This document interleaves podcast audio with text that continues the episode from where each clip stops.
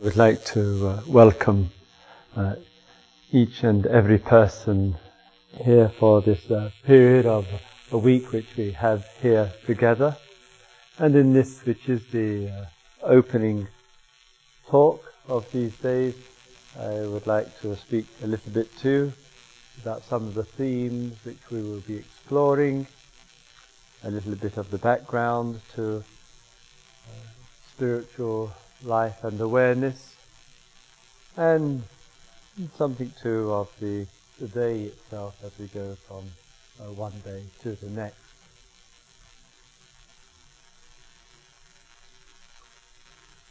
Most of us at uh, different times in our life, to a greater or lesser degree, feel the, the impact of national or global circumstances not only in our own life, but in the lives of others.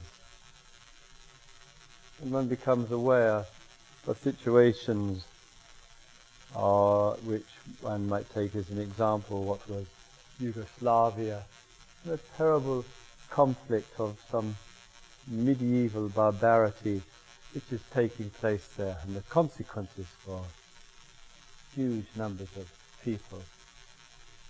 It's only in the last few years ago that Europeans were, we were boasting that such a thing could never happen again in Europe. And it's happening to a ferocity which is unimaginable, an ongoing daily tragedy. And the tragedy too of places of Africa which are simply to all extents and purposes in terms of environmental matters and the peoples of parts of that world are simply being forgotten. Why are they forgotten? Of no strategic importance. You see the tragedies too in our homelands as well, whether of religious conflict of Northern Ireland or the recent events with this cult and all the horror of that, into many other things, we wonder, we ask ourselves, what on earth is going on on our earth? And sometimes in our conversations, in our thoughts, we tend perhaps to oversimplify and to target and particularize the reason for this, that and the other. And sometimes we feel it's so complex and it's so diverse that nobody seems to have an answer because of the causes and conditions which contribute to circumstances are so diverse. And so sometimes we fall perhaps into the natural enough human error of either simple cause or getting lost in the diversity of it all. And I think somewhere in all of this, there's something too which must be of concern to us in terms of our inner life. We can't extrapolate outer circumstances from the inner circumstances of human beings and the inner condition of existence matters and it reveals itself in the outer world. And of course, the um, impact of the outer world influences and affects our inner world as well, inseparably linked, inseparably connected with each other. So sometimes we have wondered and we have thought to ourselves, even on a small scale, if we can provide something of an environment which is healthy and sane and, and caring and deeply good, perhaps such an environment will impact itself significantly on our inner life, touch something warm and deep and wise and enlightened. And perhaps if there's a combination of inner caring and, ex- and, and, and an supportive and beneficial environment, perhaps that inner and outer catalyst can be profoundly significant for the welfare, the enlightenment, the realization of the human being. And facilities like IMS and other such places, whether it's in the more institutional form, in the best sense of the meaning of that word, or whether it's in a natural environment, or wherever it's a person meets his or her aloneness, or with others, such environments, such situations, as we provide here together, provide one of the most beautiful opportunities for a human being to live a truly free and enlightened life, uh, which is a life with wisdom and compassion as the ongoing theme of existence.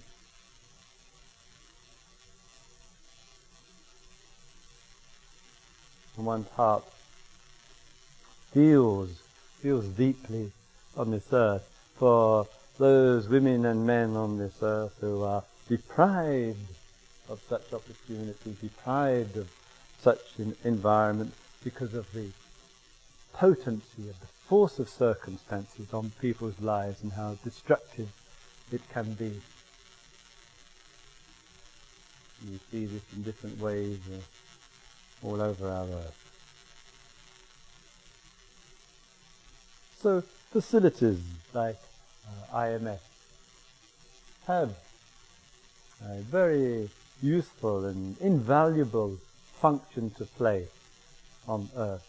They provide a resource, a resource in which the environment is caring and it's safe and it's spacious and it provides uh, each and every one of us with an opportunity face existence as it is.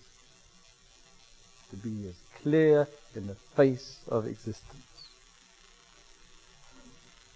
And of course, much which goes on in our so-called inner life. The greed, the selfishness, the egotism, the conceit, the arrogance, the fear, the anxiety, the unsatisfactory conditions of the inner life. In fact, much of the way that we relate to it is often not much different from the ways that we relate to it when it's, as it were, outside of ourselves. Greed is greed wherever it is on this earth. It's inner, inner or outer. Anger and aggression wherever it is on this earth is to be faced, to be seen into. Fear, confusion, conflict, anxiety, wherever it's located, it is something which uh, caring human beings with values which have some meaning say, let me face this, let me look at this. Let me explore this. Let me see the emptiness of it.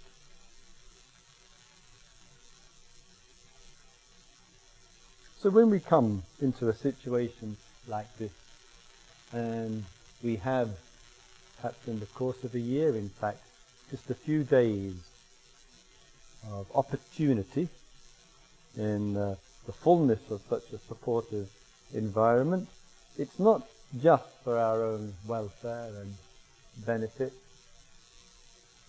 Not even if one even thought like that, it's not even possible. Since you and I and all human beings do have an extremely significant relationship to others. So the way you are as a human being on this earth directly affects and influences the lives of other human beings and just as other human beings have an influence and an impact upon you. So when we put ourselves, and hopefully voluntarily put ourselves into the situation of being here, that one comes with an awareness that it's not just concerning oneself, because your life and the state of your life concerns others as well, near and far. And the voluntary aspect of arriving uh, here is rather significant because what we have sometimes have noticed in the past that a person perhaps that you know has said, oh, you should go and sit a retreat uh, in Barre, popular mantra in spiritual circles. And one doesn't quite know why the person is insisting that you should come here. Perhaps they have a grudge. And so one goes to please this uh, person or, or persons. And given and left to one's own devices, one would um, pre- prefer uh, Cape Cod or something else to the vegetarian diet here. So, in sometimes in arriving here, one looks at oneself and one feels actually someone else has been leaning on me to come here. They've perhaps even driven me here. I'm talking about cars. Uh, and it's important that if you are here, and to be as clear as possible, that you yourself do wish to be here. And therefore not coming uh, because mummy has sent you, or daughter in some cases. So in actual presence of being here, the motivation, the interest from oneself to be here really is uh, an important and valuable feature. Another aspect too of coming into situations uh, like this is, uh, in a way, the spirit of coming and also that of being here. What I mean um, by that is that I consider the spiritual life, that is a life of uh, deep uh, awareness, reverence for life, passion for existence and for realization, that really is what matters. And for those of you who have come this evening for the very first time to IMS, um, may have noticed, yes, it's still there, um, the Buddha image which is behind me, and also other uh, religious reminders in the facility here. For some people, there is a genuine appreci- appreciation for these works of art, and they can serve as a valuable reminder of the religious uh, spirit and the healthy aspects of the spiritual life. But for others, and I think very, very understandably, they can be a little bit disconcerting and somewhat uh, off-putting. And I would say to uh, such uh, people that I agree with them. And the uh, religious forms themselves, I think, are um, kind of little entertainment. And what's far more important and significant is looking deeply into life. If the images are pictures or statues or any other symbols around here serve as a reminder of deep spiritual awareness in life, well and good. If they don't, then please regard them at best as works of art. It's certainly not to be seen in any specialized categories whatsoever. In uh, coming also, another point in terms of coming into the facility uh, here, that the day itself is a comprehensive and uh, full day, and for several years, uh, Shada, who in another lifetime used to be called Henrietta, um, and I have been teaching here as well as other parts uh, of the uh, world, and on her many trips now to India. In the course of one of them, she uh, received the name uh, Shada, and I think she's been for a long time has been looking for an excuse to drop the name Henrietta, and and so Shada it is. I might be misquoting there, please forgive me, Shada. and uh, Jose, of course, has been here as well uh, for the past uh, three years or so, assisting and myself in our uh, relationship to uh, each and every person here, that for the three of us, that the relationship uh, is one of mutual exploration. It is one of essentially providing um, spiritual teachings for the insight and the emancipation, in fact, of the human being. That is the main single purpose. And uh, with that, the relationship is very much from this time of uh, arrival to the time of departure and beyond is one of speaking as uh, adults to adults. And no other relationship I feel in the spiritual life is uh, acceptable. Um, and unfortunately, there's a very sad, long history of religious life deteriorating into one of parents or parent to children, blind devotion and, and blind guruology to go along with it. And here, this relationship, right from the very beginning, is certainly one of adults communicating to adults, offering teachings to adults, and we relating to each other on that basis and on, on that basis alone. And I think that, in a way, pays respect through the teachings. Never mind Shada and Jose and myself. Through the teachings, this is what matters. And I do feel that we, in our uh, immense privileges as teachers, the best thing that we can do is keep out of the way as much as possible. Let the teachings do the teachings. In that, with regard to the day itself and the uh, full uh, comprehensive picture, shall we say, of the day, it covers um, a number of areas. And there are threads and themes which uh, run through uh, the day, regardless of the activity there. And this you'll begin to sense, I think, and pick up as we speak to you, as you explore and see for yourself whether what is applied here does have deep use and deep value in the daily life. It's on that principle. So one of the features that apply self-evident silence. Silence. Precious, precious, so precious, beyond belief. Silence so precious, it's beyond belief. And thus, during the day, from this evening and right through until um, breakfast time next Friday morning, there is this element of silence.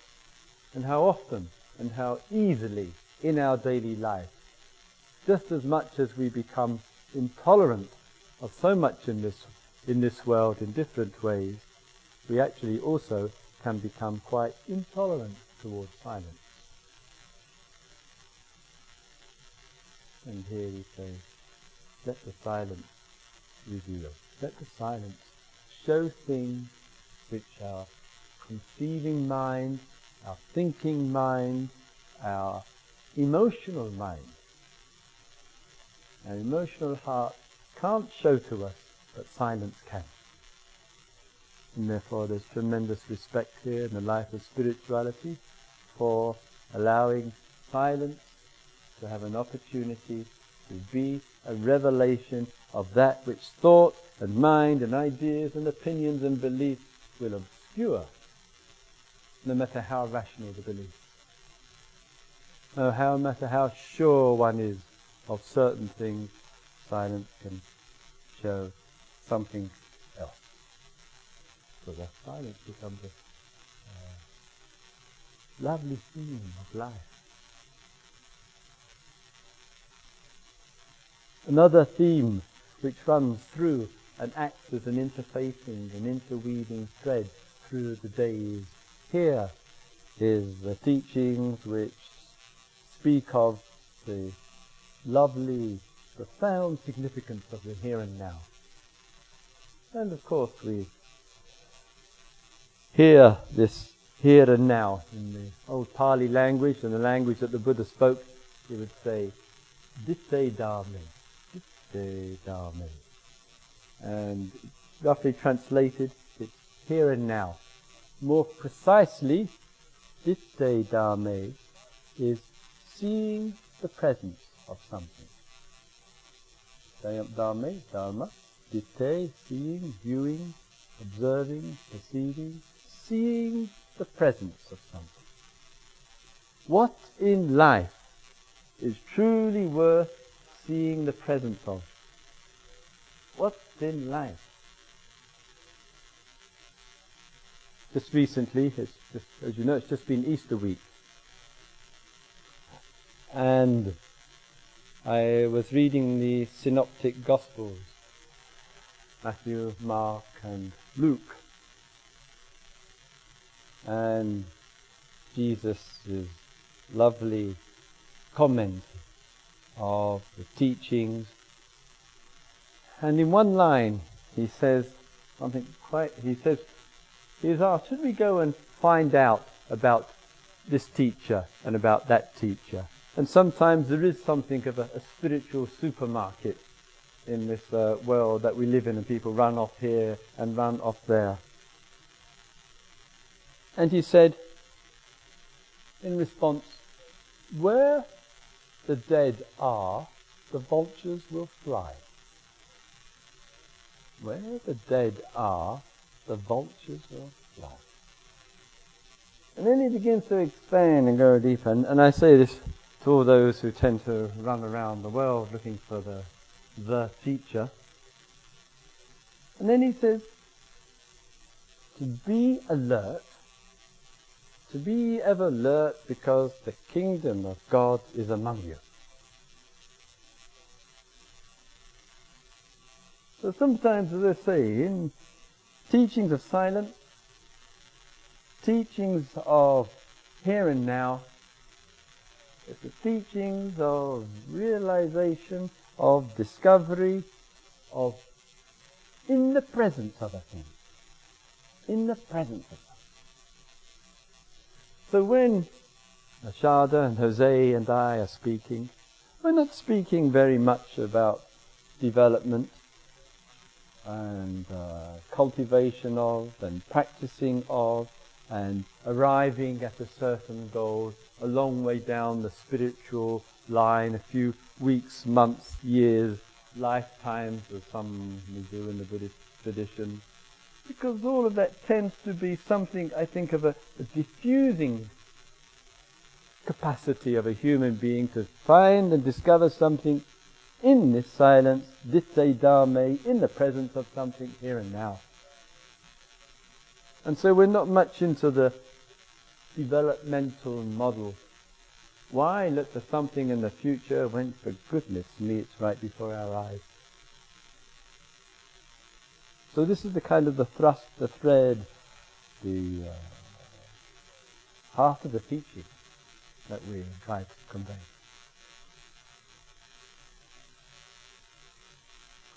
Each uh, morning after um, uh, the breakfast time, there is the work period.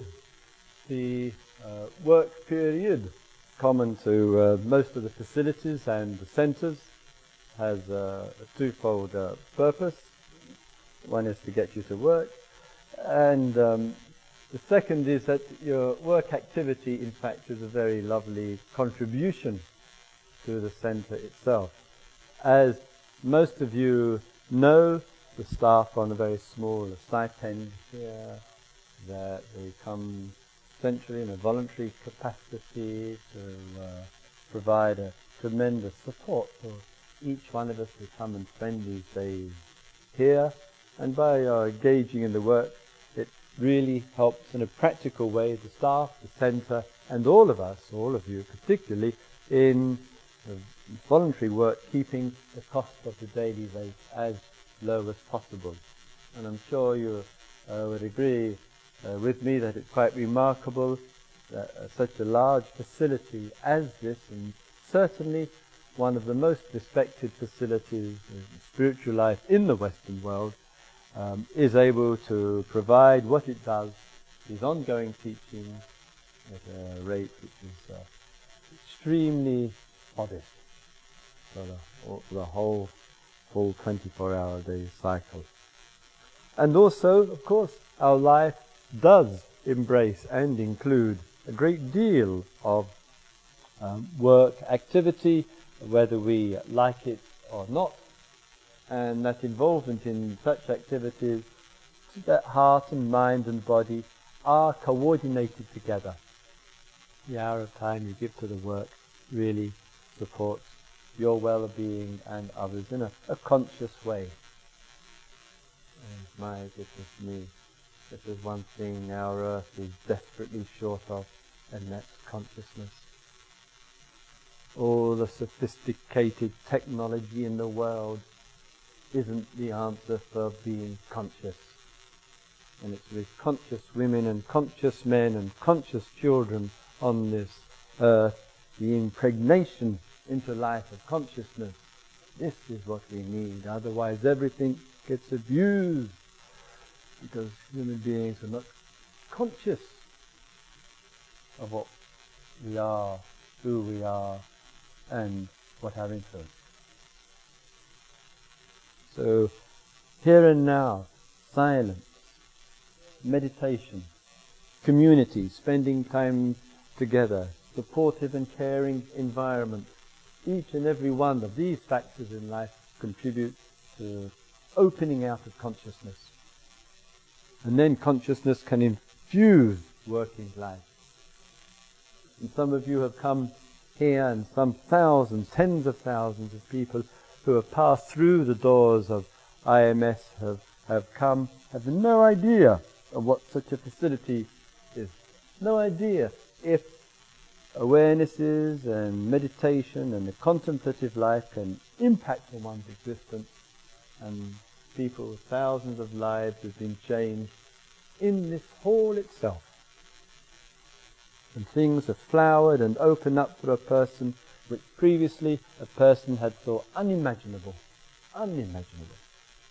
And that's what consciousness does, and we contribute, each and every one of us, to that. After breakfast each morning there's uh, the sitting, and the first part of that sitting includes some period of time for meditation uh, instructions, 10, 15, 20 minutes or so.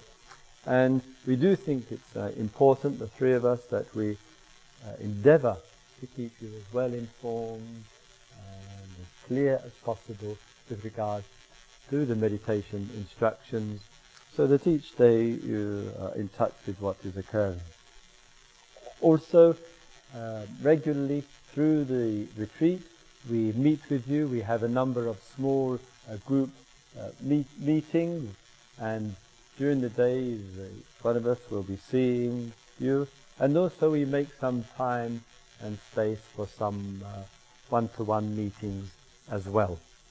And with regard to that, it's become a bit of a, um, uh, what should we call it, a ritual or a habit here at um, IMS, if I may say for myself. I've been coming twice a year since uh, um, 77.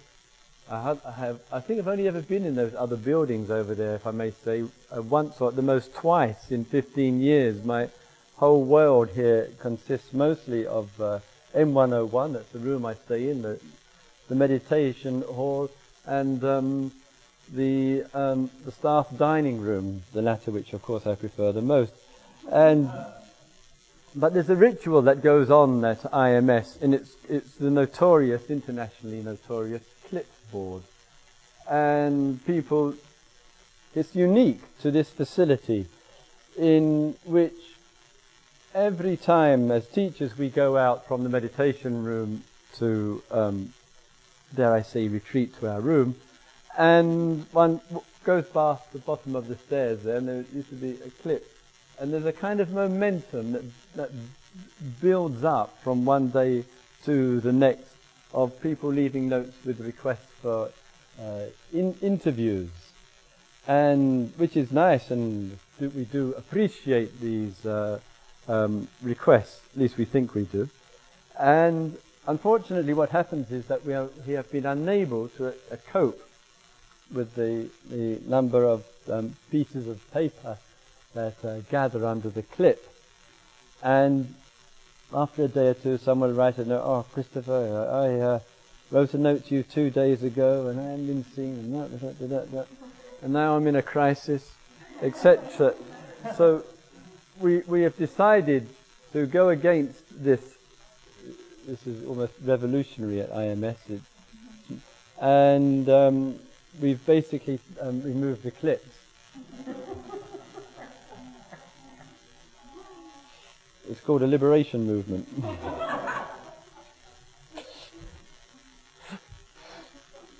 so um, I'll leave it at that for the, for, for, the, for, the, for the moment. Um, the, the, strategy which is employed el- elsewhere is that um, um, people, whether when Shada and I teaching in uh, India or West Coast or England or wherever we are, is that usually um, the person stops us in our tracks and um, asks, and then we give a time. Because sometimes what I think does happen, that person, I don't want to ramble on too much about this, but I will, that um, person has something going on in the state of mind or body as they leave here to go um, elsewhere to recover and see the clip, you see, and then write a note and then by the time we see the person, it happens quite regularly, the person's completely forgotten what they wrote the note about. So um, we'd like it to make it a little bit more pressing for you, and less for us. With regard to the, so there's the day of the meditations, the small group meetings, we make spaces and times, of course, for one-to-one meetings, and also there is the uh, evening talk, each evening there's a talk. It generally lasts for about 40 minutes. And with regard to the talk, as with the other aspects too as well, on the same principle, unshakable principle, this, if something useful is said during the time of the teachings, then we are uh, overwhelmingly happy about it. And if something which is said is useless, then just remember that there are exit signs around and one is not obliged to come to another talk if one can survive that one. And if uh, something needs to be discussed, then in a small group or one-to-one, please bring it up. One thing we don't want to do is to foist a belief system on anybody. It's got to work, it's got to be practical, it's got to be useful, and hopefully genuinely insightful, you are the measure of it. Not me or others telling you. You are the measure for that. It's your life.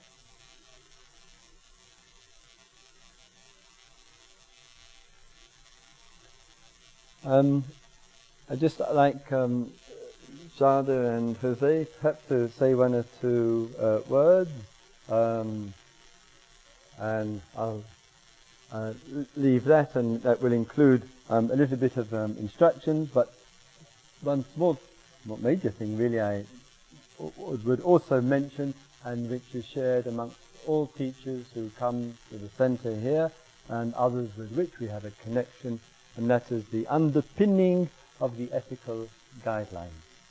Simply, firstly, not to engage in uh, killing, nor in fact, I would say, for the support of killing, to engage in stealing or have supported it, in sexual abuse, in lying, in abuse of alcohol and drugs. Each one of these give the element of support and kindness and safety to life on earth. And I'm sure we could all deeply appreciate what a dramatically different world it would be if these were observed. Religion would be rendered almost irrelevant. Human beings understood the nature of interdependent relationships, interconnected relationships, and said, I want to treat others as I wish to be treated. Therefore, I don't want to kill, I don't want to steal, I don't want to engage in sexual abuse, I don't want to tell lies, I don't abuse alcohol and drugs all the consequences of it. And in this environment that we have here, we, in order that meditation isn't just mental gymnastics, it needs and requires that underpinning of these ethical guidelines so that there is safety and security in our environment.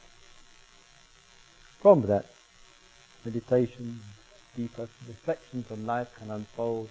Out of all of this can come much heart opening, much wisdom and compassion, and the very jewel of spiritual life is re- true release of being.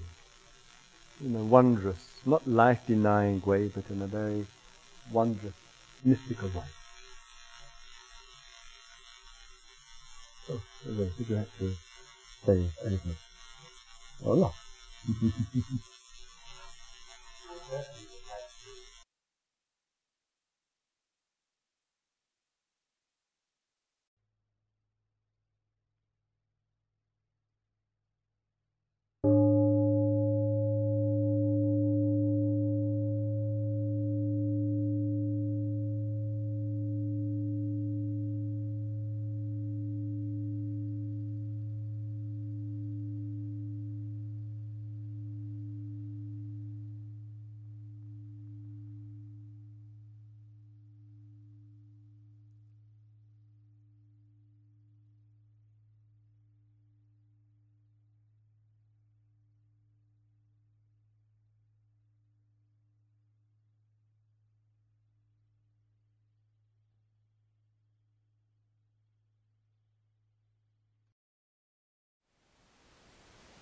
Thank you for listening.